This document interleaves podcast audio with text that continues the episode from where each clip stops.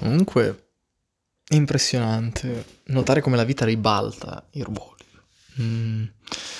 Ma più che la vita, il tempo. Vedete, mm, mi è venuto in mente questa mattina. Ho avuto un po' di tempo per pensare e riflettere come a me piace. E cavolo, ho ragionato un attimo e ho pensato a Cipicchia però. Un tempo ai tempi dei nostri nonni, dei nostri bisnonni, si tendeva ad essere gentiluomini. Tutti dovevano essere gentiluomini. La norma, eh, possiamo dire l'abitudine, era l'avere un grande bagagliaio che riguardasse educazione, carinerie, comprensione. E oggi invece tutto è il contrario oserei dire quasi che si tende ad essere degli uomini senza valori, eh, che si veste un uniforme che non ritrae proprio ciò che si è, ma bensì che ritrae la moda del momento o che ritrae semplicemente l'uomo trasandato, l'uomo che eh, nacque in, eh, in quartieri poveri, in periferie, e, e che è forte dentro, perché l'uomo che nasce in povertà è sempre forte, ma come la donna, eh, solo che al giorno d'oggi si ha un'ammirazione, si ha un'ammirazione per tutto questo genere di cose che un tempo invece era l'esatto contrario ed è un po' buffo, no? È un po' sarcastica la situazione. Se effettivamente pensate un po', eh, è quasi un'utopia, no? Cioè, se io fossi nato ai tempi di mio nonno ed ero un grande suo amico, eh, magari proveniente da un'altra famiglia, queste robette qui, di sicuro cioè, si ironizzava sul fatto che magari una ragazza di buona strada, una ragazza di buona famiglia, una ragazza di buona educazione, eh, eccetera, eccetera, eccetera, eh, non potesse mai arrivare a sposarsi con un ragazzo malandato, con un ragazzo in questioni disagiate, eh, che, che, visse, non so, l'abbandono del padre, l'abbandono della madre. E invece al giorno d'oggi effettivamente ci ritroviamo un po' tutti in, nella situazione inversa, nella situazione in cui l'ironia eh, la si fa su ben altro e non su, non su quello. Perché? Perché oramai è accaduto, perché oramai, eh, non dico che sia normalità, eh, però è abbastanza possibile che accada ed è quasi consueto. Eh, pertanto non ritrae più nessuna ironia, semplicemente viene visto come normalità.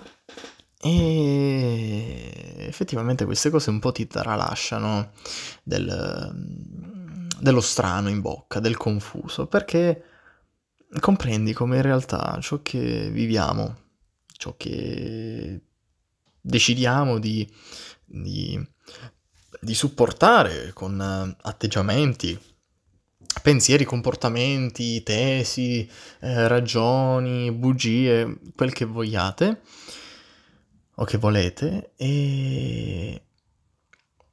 Ed è ironico pensare che effettivamente questo magari fra cent'anni, cioè tutto quello che noi oggi stiamo cercando di ipotizzare fra cent'anni, stiamo cercando di eh, di poter giudicare, in realtà è qualcosa che non ha giudizio, è qualcosa che non ci è eh, possibile definire, perché siamo un po' così, siamo, siamo tutti eh, prede facili da questo punto di vista. Ci è facile dire no, no, no, ma la situazione è questa, e lo sarà di, di sicuro o sicuramente, ma Pensateci un po' quanto in realtà questa frase sia eh, una grande fandonia, sia una grande bugia e che tutto ciò che ci stiamo ripetendo in mente, stiamo realizzando, sia fittizio.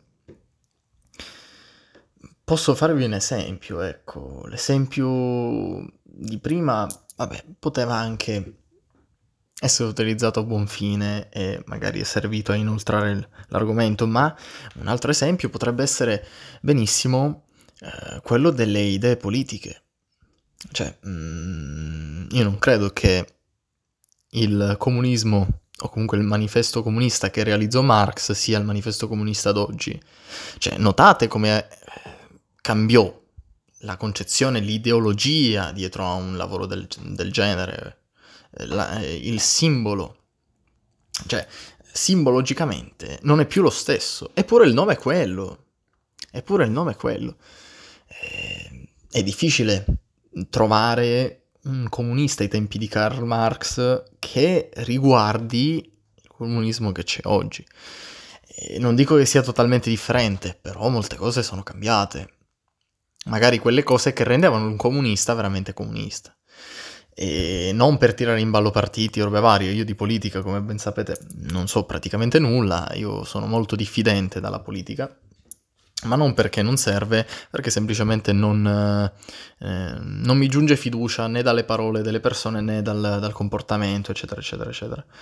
Eh, ma del resto non stiamo parlando di questo. L'unica cosa che veramente mi interessa dirvi è che ciò che costruiamo oggi in un futuro potrebbe essere reso pericoloso o addirittura inutile. Ehm, e questa è una riflessione veramente importante. Quante volte l'intelligenza di una persona come Albert Einstein fu utilizzata e eh, praticamente osata o comunque maltrattata nei confronti di una guerra. Cioè, mm, Albert Einstein comunque realizzò la bomba atomica. Eh, per quanto noi potremmo essere deficienti nel chiedere un'arma simile, eh, ai tempi tutto ciò era oh, oh, mio dio sì finalmente ce l'abbiamo fatta ce l'abbiamo fatta di qua e di là ma è normale è normale che poi oggi in una guerra come l'Ucraina e la Russia si ha una paura folle e scatenata una tremenda perché è un, è un terrore che ti divora dentro e anche all'esterno di, di, di ricevere qualche bomba nel tuo paese cioè come fai a vivere come fai a vivere? Come fai a essere te stesso? Perché non sei più te stesso. Dal momento in cui eh, comprendi che oh, non sai neanche se domani ci sarai, perché magari la notte ti piomba una bomba in casa, eh, che senso ha fare il gentiluomo? Che senso ha? Che senso ha? Vado a rubare tanto, tanto, a me che me ne frega. Cioè, comprendete bene il... Vorrei usarlo, vorrei, vorrei denominarlo proprio disarmo mentale, cioè non, non, non possiedi più nessun valore. Perché? Perché è normale, perché sei in una condizione in cui ogni singola cosa che tu possa pensare potrebbe essere irraggiungibile. Perché? Perché non sai, non sai, non sai perché sei in preda al panico. Cioè, vi rendete conto di come le cose cambiano nel tempo? Tutto nasce come idea buona e subito dopo diventa cattiva. Col tempo, con anni, de- secoli anche, ma ragazzi, cioè, comprendete bene che eh, non sto parlando di tutto, ma di molte cose che effettivamente ci circondano e non so come tirarci fuori da questa condizione, nel senso che ci sarebbe da fare una grande, grande, grande ricerca a riguardo di tutto ciò, ma perché è, fen- è impressionante. Cioè, eh, poter pensare che io costruisco la penna per scrivere e poi leggo nei giornali che qualcuno con questa penna ci ha, ci ha ammazzato tre persone in un bar, eh, cavolo, non è, non è proprio ottimo. Eh, è un po' una riflessione strana, è un po' una riflessione che ti lascia sia riflettere, ma anche dell'amaro in bocca, perché dici sì, ma come possiamo risolvere? Non come No, non bisogna dare quella risposta del tipo, eh ma io che c'entro? No, no, no, no, no, no, no. Eh, se tu definisci questa la tua risposta, ahimè, eh, ti stai semplicemente dicendo no, no, no, ma io eh, cioè, me ne sbatto, me ne frego, io vivo eh, e basta. No, no, cioè, bisogna anche pensare perché l'essere umano induce se stesso a fare tali gesti. Eh, perché cadiamo nel tranello del tipo faccio qualcosa di buono e succede il cattivo. Perché? Perché se troviamo la soluzione, magari potrebbe non accadere più. Cosa che non è facile trovare soluzione, perché se fosse facile farei io in questo istante, ma non è così. Non è così.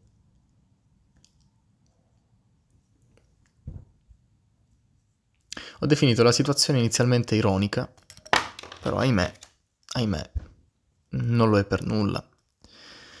Eh, non lo è per nulla, perché se siamo effettivamente circondati da, da possibili oggetti, possibili atteggiamenti, possibili idee, che potrebbero corrompere in un giorno o nell'altro eh, il totale, perché si parla di tutto, si parla di tutto, beh allora a chi bisogna dare fiducia?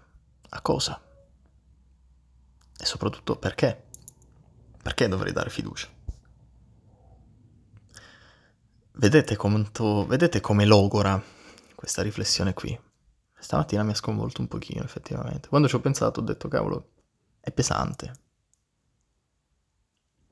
Forse coloro che non vorranno ascoltare nomineranno tutto come inutilità, ma in realtà, in realtà un fondamento ce l'ha.